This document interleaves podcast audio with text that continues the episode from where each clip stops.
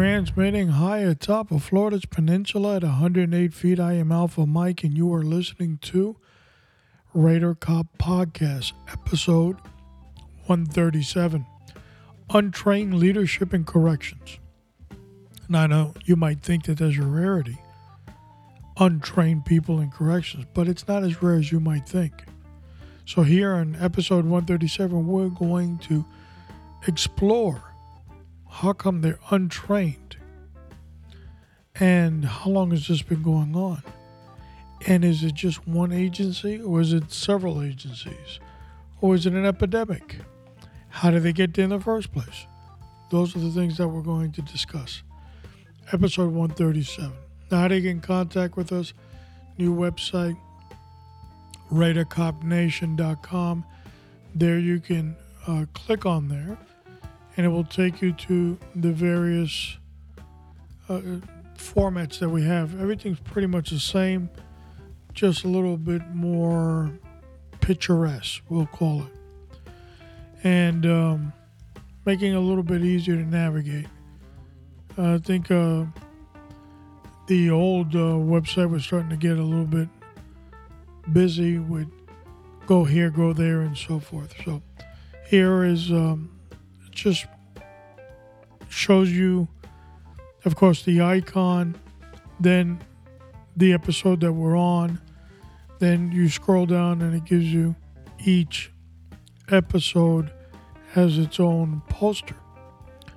On those episodes, you click those and it takes you to the link, which are the show notes, and uh, you can also hear the show there. So we're on uh, 137, and uh, we're moving along. We are moving along. So let's take a look at what we're going to be doing um, in the next couple of uh, episodes.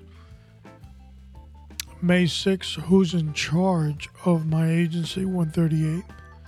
That's going to be an interesting uh, podcast, and it's going to mostly deal on the aspect of secrecy in law enforcement. Why does that exist? How long has that existed? Don't really want to reveal more than that, but it'll be an interesting uh, episode. So we we encourage you to listen in. 139, get it all, mass release from jail, and that's going to be um, part three of these. It actually might even be four. I said 10 episodes. Yeah, it would be four. So you got to pay attention. figure out if you, if this uh, these um, some of these terms have to deal with, with the subject at hand, which is corrections. Uh, episode 140, May 20th. Don Vito Don Vito. We're going to start getting back into our Wise Guys series. We got a whole list coming up in the uh, 2020. One a month. We're going to be doing one a month. And May 27th, episode 141 with Kilo Sierra, we're going to be doing Your Eyes Look at the Target in Combat. And I believe we, we had prior we uh, we scheduled this and then we had to push it back for some scheduling issues. So we we threw it back. So your eyes look at the target in combat. And we're to discuss that. And as a reminder, remember Kilo Sierra was talking about blogging or vlogging or getting involved a little bit more on um, the social media aspect of of um, what we do. And so we, we encouraged him and we're going to hold him to it. And that's going to be May 27th. So stay tuned for that. And as I said, each month we will have a Wise Guy series. So we'll keep up with that. And uh, social network is still there uh, Twitter, and uh, Facebook, Instagram. Those are probably the three we use. And Parler, or whatever. Yeah, Parler. We use that quite a lot too. Uh, LinkedIn, that's garbage. You know, I didn't know until a month ago or so. I tried to post something on LinkedIn that was. Re- oh, we were doing the uh, Tactical Thursday and I tried to post it in a nasty message about the content is not uh, uh, adequate for like I'll go oh my god garbage. And I, you know what? And people are on there thinking like they're gonna be millionaires they're gonna uh, recruit me or hire me for uh, it's uh, what, I'm not gonna talk too much about it but these these liberal organizations that think that guns are bad and this and that. And they just take away your First Amendment right of freedom of speech because uh, I don't agree with what you're going to post. And it's not offending anybody, but uh, besides a liberal. So it's, it's ridiculous.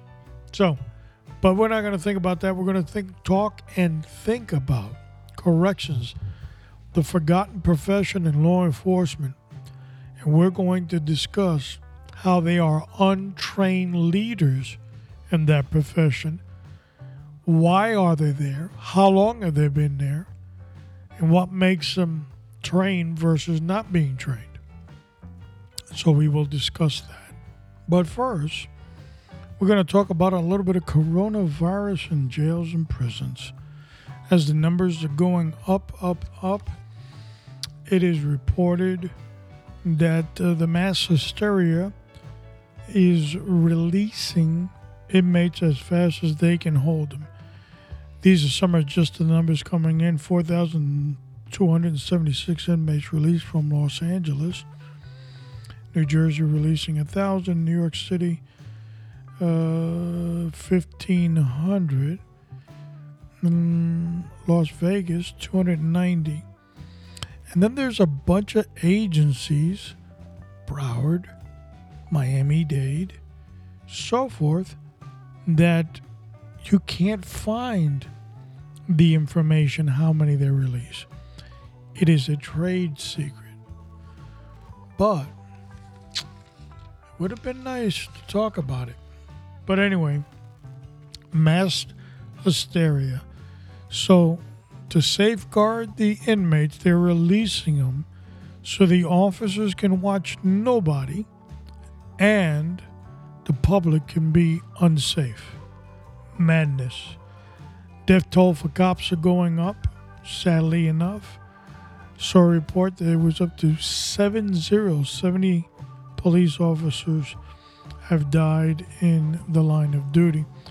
Of course, corrections that they've gone up uh, as well. So it's a sad time. It's a, it's a very difficult time to be in law enforcement with all this madness going on. Um, a little bit on the, the, the people that uh, they're releasing, and you know, we had we have a show coming up, and we had discussed it before. There's not much thought going into this. You know, they talk about nonviolent offenders, but uh, the public really thinks there's a scientific process to it. It's really not. It's just you know, uh, how many came in last night? Yeah, okay. How many are nonviolent? Okay, we can release those. That's about it. Not very difficult. and it's uh, ludicrous and madness. But we have an episode coming up on that. All right. Also on our show notes, we have attached a video of a Los Angeles detective, Los Angeles uh, Sheriff's Department detective, puts on his uniform.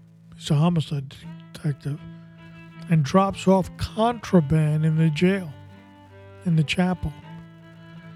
And um, he got fired, I believe it was, and he got reinstituted by the new sheriff. Uh, the video talks volumes. You know, it doesn't really say what he dropped off, whether it was contraband as far as an illegal substance or contraband and it's not permissible in, in the facility, but it necessarily isn't illegal. So the article that I had read kind of alluded to the it might have been something with a McDonald's coffee and whatever type of breakfast it was. It was delivered for an inmate. It was placed in the chapel and probably cooperated in a homicide case. But come on, man. Seriously? This is what I mean, jeez. The video talks volumes. It talks volumes. All right, let's get into, uh, before we drift off too much into the evil world, the word of the week.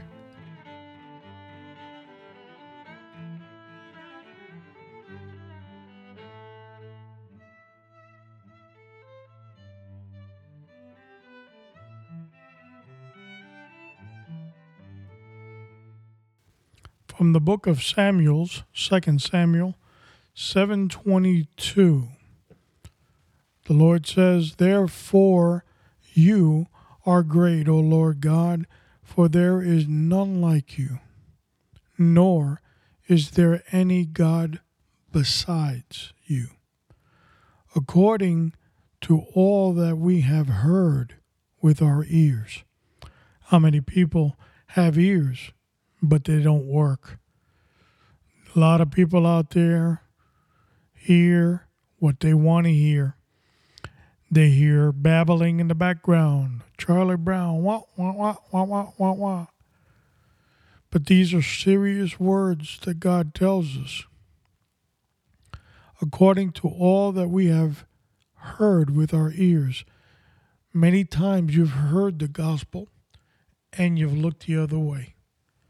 Or that catches up to you in the long, in the long run. So, to learn more about this verse, 2 Samuel 7:22, you can pick up our episode same day we launched this one on the 29th, and there we'll discuss 15 minutes or less on this verse, and it will strengthen your spiritual life. Most important. We really want to dive into this and I know that there's a lot of nosy participants listening in, thinking that there's going to be a name mentioned or there's going to be sp- specifics talked about. But I would never go ahead and embarrass any individual by calling out a specific name. But that it exists, it does. That it is a problem in the forgotten profession of law enforcement? It is. And we will discuss that. So, while we can, let's get our clowns out of the tent, honking the horns, and getting ready for episode 137.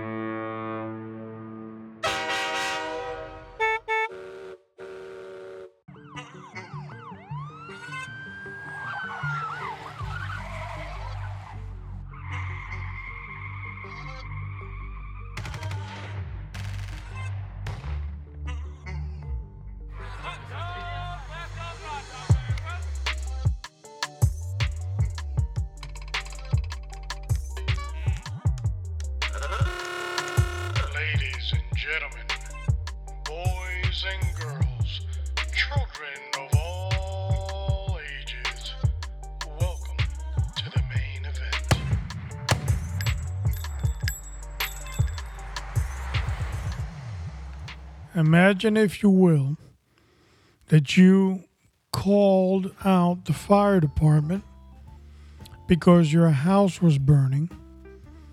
It ends up burning down to the ground in ashes. You lost all your valuables. And when you are so upset, you discover that the agency has a bunch of leaders that have never graduated from the fire academy. They're not even firefighters, and they're in charge. You're the victim of a crime. Detectives are desperately seeking who these criminals are, looking at every stone, making sure all the T's are crossed, all the I's are dotted, but they don't come up with a clue. You become more and more desperate, you and your family, and you lash out. You say, We will contact the administrators of this police agency, only to discover that they are several of them that never went to a police academy. The FBI was under scrutiny recently in doing investigations on the president and Russia and that whole fiasco. But imagine if the headline would have been employees of the FBI investigate the president on Russia. And later, as you discover in the article, it says that they were not even agents, they were just employees. Now, probably what the three examples that I read to you are enough for you to say, you got to be kidding me. Who, in their right mind, would hire somebody that doesn't really know the industry? But let's take a look at what the definitions of a leader in corrections would have to be responsible for, and we'll discuss each one. First one is specialty units in special uh, areas such as um, SRT or Special Response Team or SWAT Team, whatever the variation that you might know it's called under. Um, house arrest units, uh, training units, um, anything that really you need a lot of expertise to be in charge of.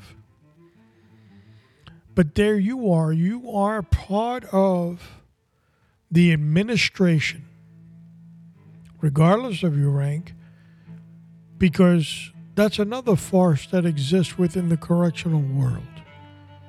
Made up positions, such as assistant to the warden, the hell's that? What the hell's a warden? So you have these positions and they're supposed to sound all powerful and mighty. They might have been real headliners in the 1920s, but today is 2020, the year. And to hear these terms, they don't mean anything. In today's law enforcement. But within that circle of these leaders, you will find several of them that are part of the administration of an agency that never put on a recruitment uniform. They never did a part of any of the training that was involved in becoming a correctional officer. Three months, four months, five months, six months, depending on the jurisdiction that you're from or familiar with. they could have been there that long. No, no, my friends, these leaders have bachelor's degrees, maybe higher at some point in business administration, in liberal arts. And here they are, managing a segment, a portion of a correctional agency. Oh, you don't have to be sworn to do that. What's funny is that a lot of the management aspect of managing the money of the agency, many of these department heads don't touch any of the money or don't have any, let's say, say in the money. It's controlled by a controller, a comptroller, somewhere within that structure, whether it's a federal, uh, state structure or a county structure. They, a city, they will probably feed that correctional agency their budget quarterly. So there are no mistakes. But we have several people in the law enforcement agency, which is the forgotten profession of corrections. And they are civilians. Now, the purpose of being sworn versus civilian is for secrecy because there will be, with sworn, you're sworn in taking an oath that you will not reveal any of the information that you are privy to and that you won't in any way reveal any of the security procedures, protocols that are being followed by the agency or any pending operations that are coming. But how do you share this information with a civilian as part of what is called the administration. Many and several politicians will lend a deaf ear and a blind eye to what I just said. They'll act like they don't know it.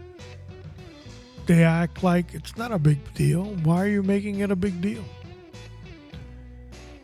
But it is a big deal because civilians have not taken an oath civilians don't really have the experience that is needed for that position, let's say. They might be book smart, might have been top of their college or university, but it has nothing to do with what the role is in front of you. So a lot of you might say, well, well why, did, why did they hire them in the first place? Well, let's take a, a scenario. Let's say you work for a big city. Let's take New York City. Now, I'm not saying that New York City has this, but I'm just using them as an example. So then you have somewhere along the line budget cuts. Let's take the budget cuts of 2008, 2009 when the housing market fell and they started furloughing people out of these agencies. I mean, you kind of uh, you can't stay here because of bumping rules. You came in last. You you got to go. Unemployment line, or take the position that we offer you. And all of a sudden, in their agency that they were in, let's say was um, transit, they have an opening now in corrections oh, I can do that. I can, I think I could do that. And there they are, sitting behind a desk. Now, for some people that are listening to this podcast, might be saying, You've got to be kidding. There's no way that this is happening in America.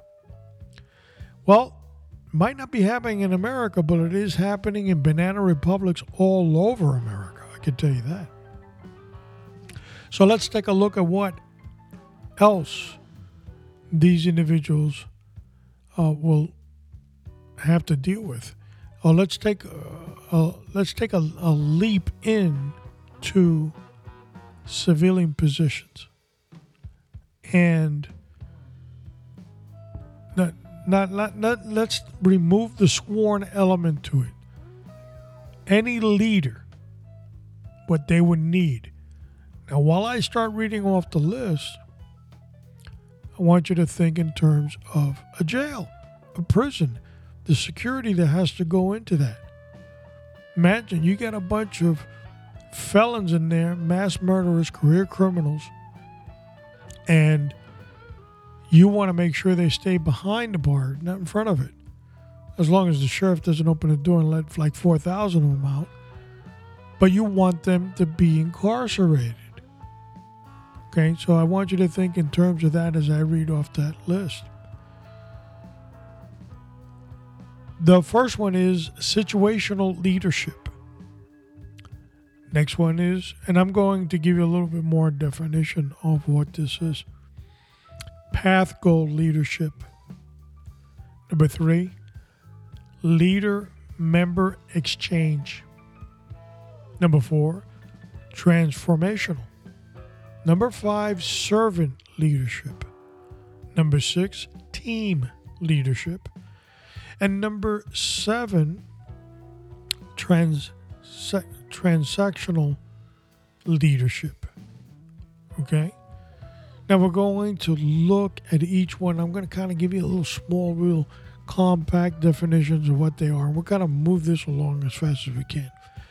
All right. The first one, I'll start off with the last one first, right? Transactional. Okay. So that's the first one we're going to take a dive at. Now, transactional being some a leader that is specifically focused on supervision, organizational mindset, or promote compliance, right? Just a company guy. It's the guy that wears the logo or the patch on his underwear. That's the guy. He likes to keep everything kind of the same. That's what he likes. Know, don't, don't rewrite. Put that chair back where it was. That's him. Okay. Next one team leadership, which is more organizational team performance. He's uh, group dynamics. He really he works with the group. Okay, pretty good. I've worked with those. Number the next one up, number three, right? We're going backwards, but number three would be serv- servient leadership. Philosophy goal of leaders is to serve. So he has a need of uh, the of a philosophy that the staff comes first. He helps people develop. He shares his power with people in the team for the goal. He's good. I've worked with him. I've worked with that type of person.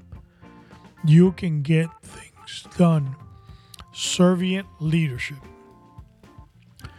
Next one up transformational. Works with the team to identify needs and change. Right? What, what needs to be changed? What needs uh, need to remain the same. But he has a created vision. He likes to create and let's tweak things uh, this way for it to work for us. Okay? But he has somewhat of the blessing of the team, right? And he kind of knows. That's why he's there with them. He's a role model. He likes to mentor people. He's what you might even consider the full package. I've worked with them before too. Transformational. So let's move it along. Uh, leader member exchange relationship between leader and follower. Okay, so he's kind of like he's got one foot in the lead and one in the follow. These are people that are just content if someone else uh, runs the operation, they could just sit there. And uh, if they have to jump in the driver's seat, well, they will. But uh, they are very flexible when it comes to that. Next one up path goal. Leader, uh, leadership style, uh, benefit is best fit with the employee's work environment in order to achieve a goal. So they'll work with the team and in that environment, whatever they're doing, even if it's a little off base, even if it's a little crooked, even if it's not necessarily pursuant to policy, but if it achieves the goal, the path goal leadership style, I'll go with it. Work with them before too. Yep, sure to have. Situational leadership, or leader, adjust to fit the develop the development lead level changes to the situation. He is more of a chameleon. He will change to the situation that's in front of him. So he's situational. Now, that could be a good thing, that could be a bad thing. But if I'm thinking in terms of law enforcement, if I'm thinking in terms of corrections, I don't know where I'm going to work. Let's say if I'm that leader, right? I don't know where they're going to assign me. So I might be, I might end up in the worst assignment in that agency. And I'm going to have to depend on a lot of people with knowledge. So situationally, I might blend into that by uh, developing and fitting in there to adjust whatever I need to adjust. So, situational people I've worked with there before. A lot of them, uh, you might say, as an offshoot, is uh, they have never mastered anything, but they know everything. Okay, so we'll put them in there. Now, if you take civilian mindset, right, and now I've read all these captions to you what a leader is, and these leadership concepts are civilian. This has nothing to do with law enforcement. But this is kind of like making what they are the different types of leaders that exist. But I'm not sworn, so I can't have any specialty units. And they're most likely I'm going to have to take some type of civilian capacity of course, it's going to overlay or over extend itself into the sworn world. But that's okay. And then I just fit into one of these categories and I'm the perfect leader and I can work for 30 years there. They'll never know I'm there. And I might even make over 100, 120, 130, 150, 160, 185, $200,000 a year. Those are real numbers. Real numbers. All right, so what type of facility am I going to work in? Right? So here I am. I've got a bachelor's degree in business administration. I used to work over at Transit. Budget cuts because of the coronavirus. I was the last guy in. They got an opening over in corrections. And I'm going over there to be part of the administration and they're going to give me an element or an entity to lead. And how difficult can it be? I, I don't really need to do anything about jails, prisons, do I? I, I got a business diploma. So let's look at the type of facilities that exist. You have one maximum. Right? That's the highest level of security in facilities. Most of them are prisons, right? You're locked down 23 hours a day and that kind of stuff. Then you have number two is high levels, right? Just a little bit below maximum, of course. Then you have medium, low, minimum, and administrative. Administrative is like, uh, you know, check in and check out and check in and, and that kind of stuff. So these are the areas that exist in corrections as far as facilities, right? So if I'm a leader and my boss is going to stick me one of the elements of corrections to manage, but I'm not sworn, I've never been to academy.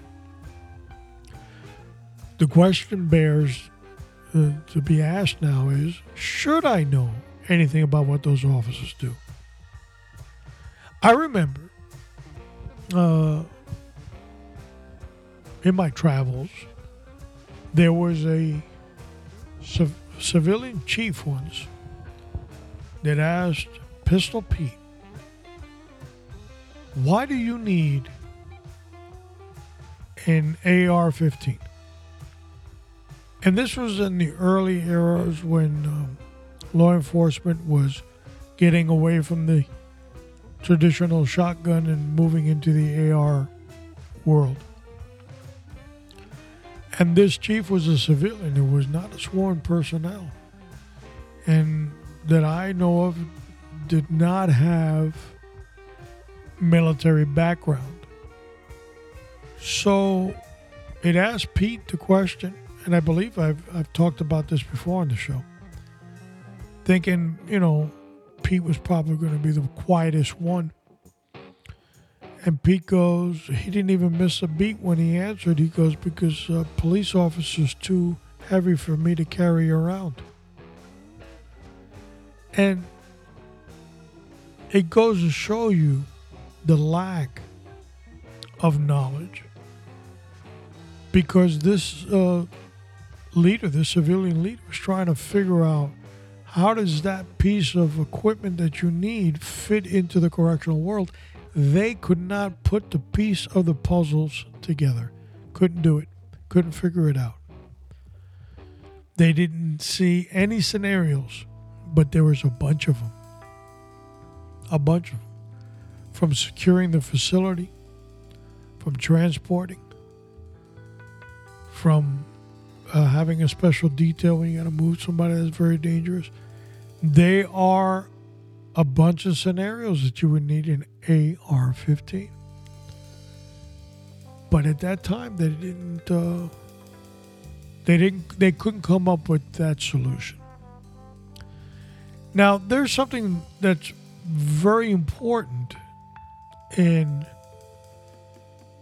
not so much leadership, but in business world and law enforcement world. I think both they apply. And this is going to be a $20 word in, in of course, in a $2 podcast. And it's the phenomenology. Told you it a $20 word and $2 podcast.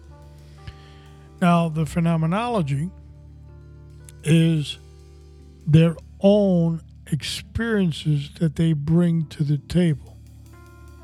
Okay, and on our show notes, there's um, an interesting uh, article on uh, on the phenomenology and and it kind of uh, it's an essay, whatever the hell it is, but it goes on forever.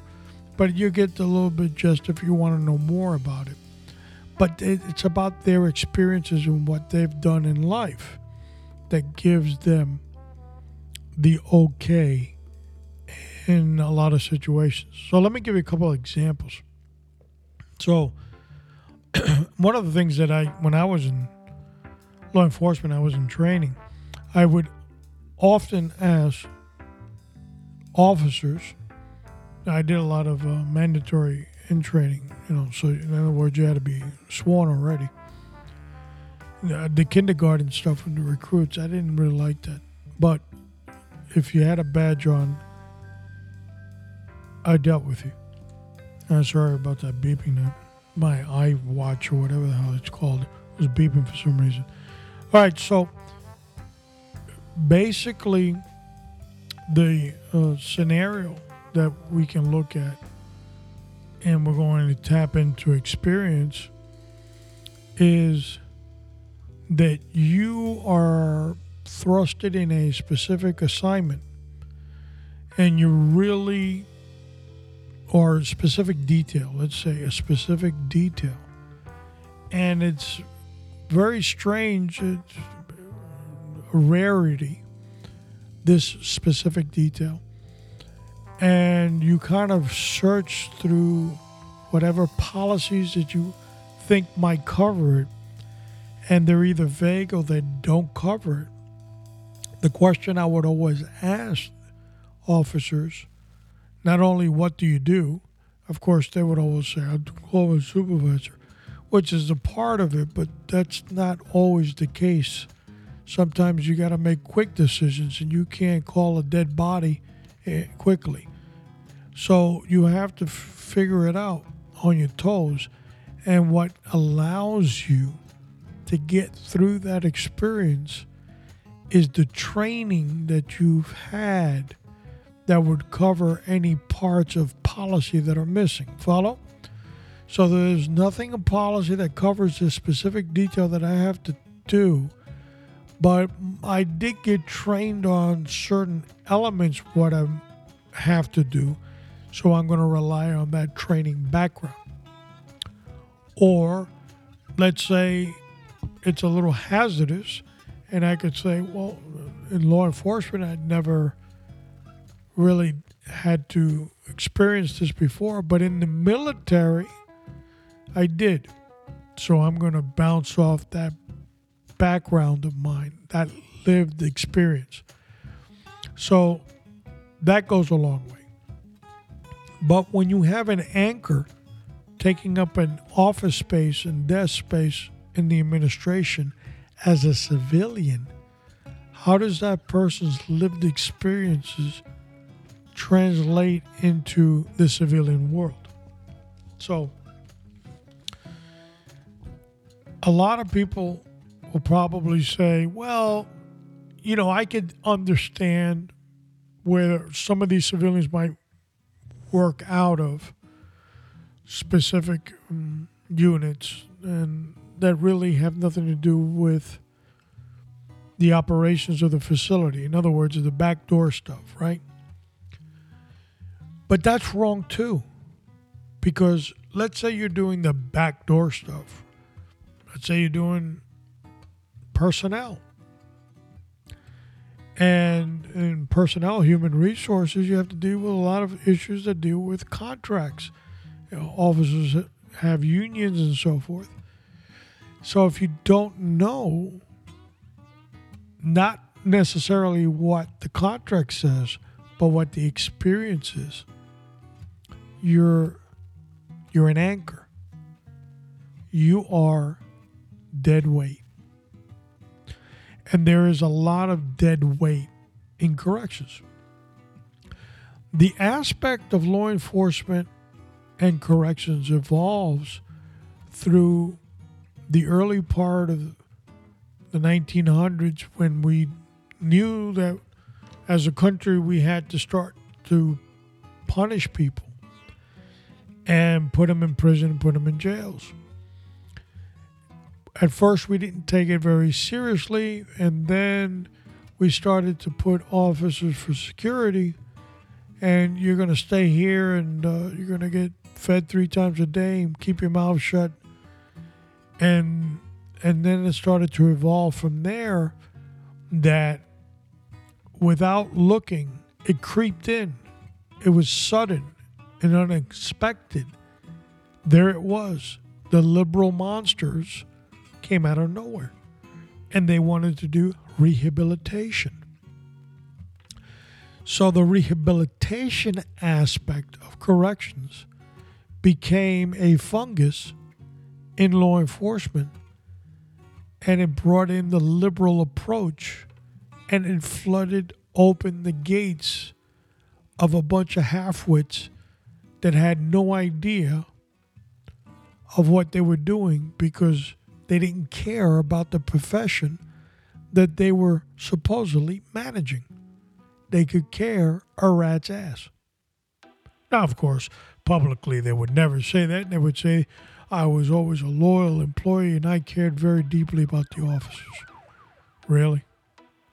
But you wouldn't see them in any facility. They were only mandated to go to like graduational ceremonies. But really, they could exist 30 years without looking at one of those people with uniform or guns. And this is something that really exists. And so, correction suffers from an identity crisis. What in the hell are we? Right? That's what they, they would ask constantly. Are we law enforcement? Are we uh, security? Are we rehabilitation specialists? What are we? And of course, you're a reflection of the agency, you're a reflection of your leaders. So if your leaders are half wits, that starts to trickle down.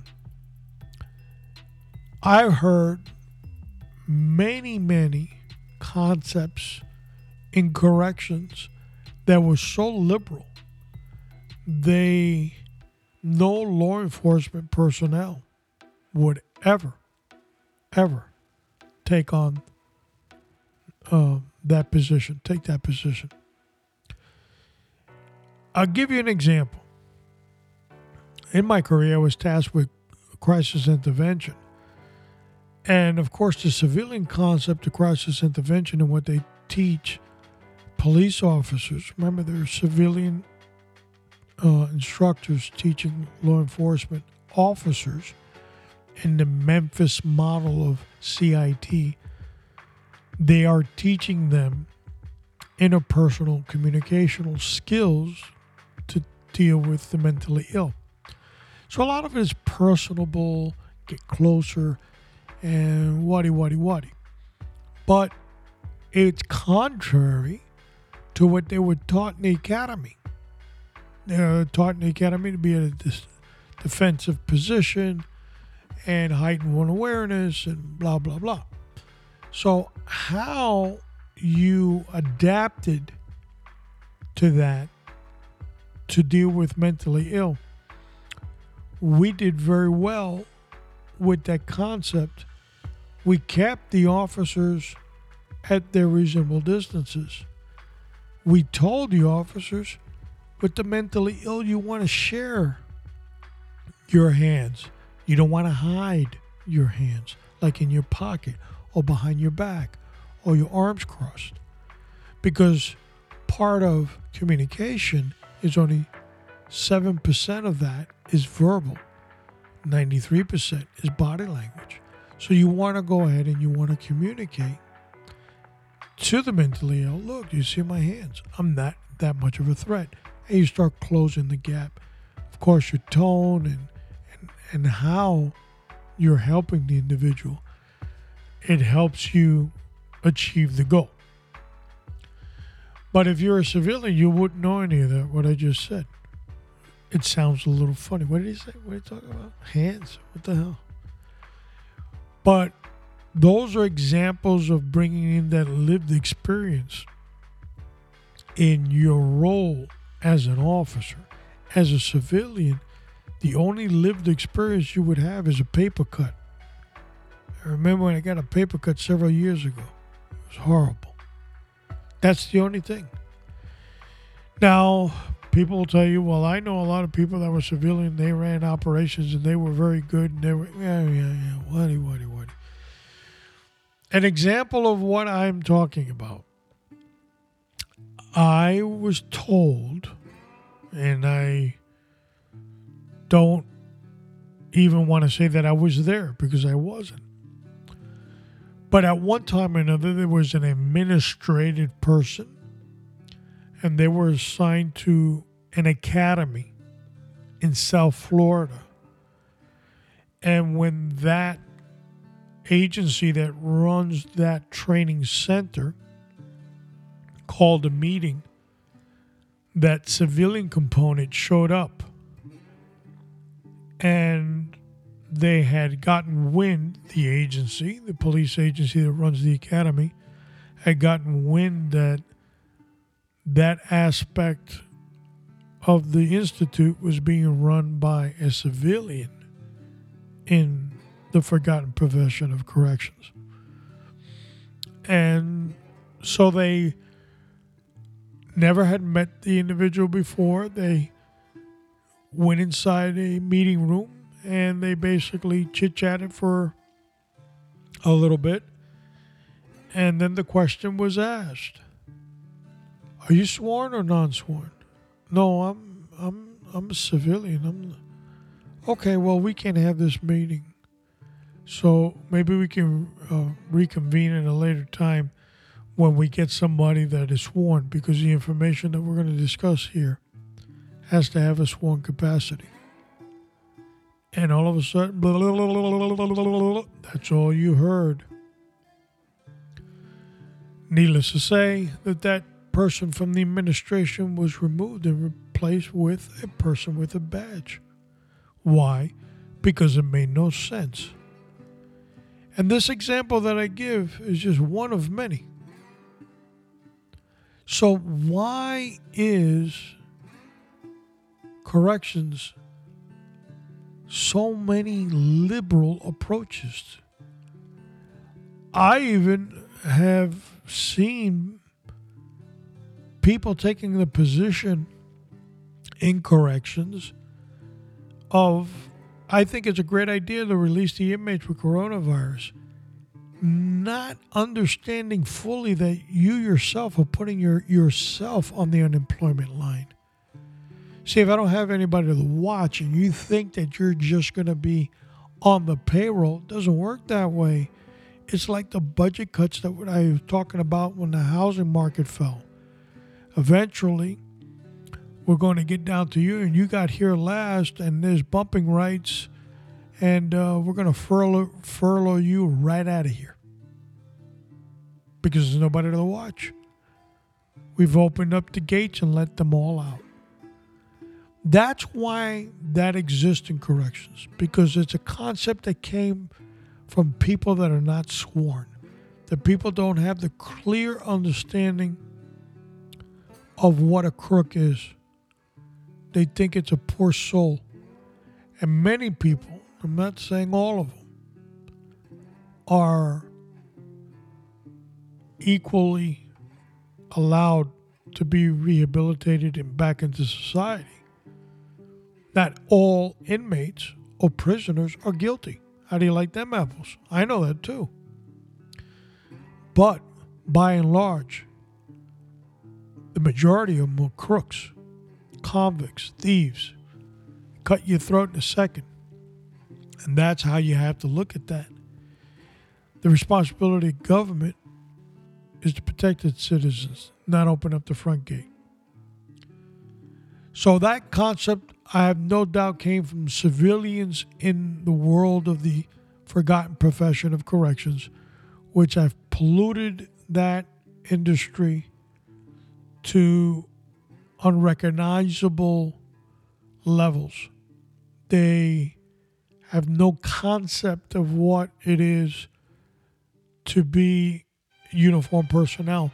They think they do, they try to control it, and by and large, a lot of the uniform personnel are intimidated by these morons because they're the administration. Shame on the politicians that send these goofs. Shame on the leaders of these agencies and corrections that allow these goofs to work with them. Shame on this becoming a fungus. This is the way I see it, and I call it like I see it. Every civilian that occupies an office and a desk in a correctional agency as part of the administration, those administrators running that agency have smacked each uniform personnel in the face and told them, You're not good enough to be in that position. Now, you can bark and you can scream all you want, but that's what it boils down to. I started off this podcast with one simple uh, analogy, and that was the fire department, your house burning down. You got angry. You reached out to that agency, the fire department, only to find out the person that's going to attend you is not even a firefighter. And how you felt. We did the analogy with police and the detective too, and how you would feel. This is no different. The reason that these people are in corrections is because they can be masqueraded and hidden because the public doesn't know that they exist. Corrections is not one of those entities that have a lot of contact with society and the community. But I blame those individuals of high rank that are allowing these misfits to sit in these positions. And some of the misfits that might be listening, if you've been offended by this, then you're a misfit. Then you're a misfit. But you don't belong there. Simple as that. Get all huffy, get all uh, ugly in the face, but you didn't belong on the table. And it's about time people start, you know, growing a pair and saying what's going on. The numbers of the coronavirus is going to continue to increase in prisons and jails because they are the forgotten profession. The brave men and women that wear the uniform, that swore an oath, that look to aspire to go up the ranks, are sometimes tripped in the hallway as they go and they proceed in that level to go to the administration one day by some cockamamie civilian that came some crazy ass department somewhere else that got cut. And that's the honest truth. All right, song of the week. Of course, we always have the entertainment of the song of the week, and this week is we feature the one and only Dean Martin, and he is singing A Place in the Shade. Love Dino. Always have.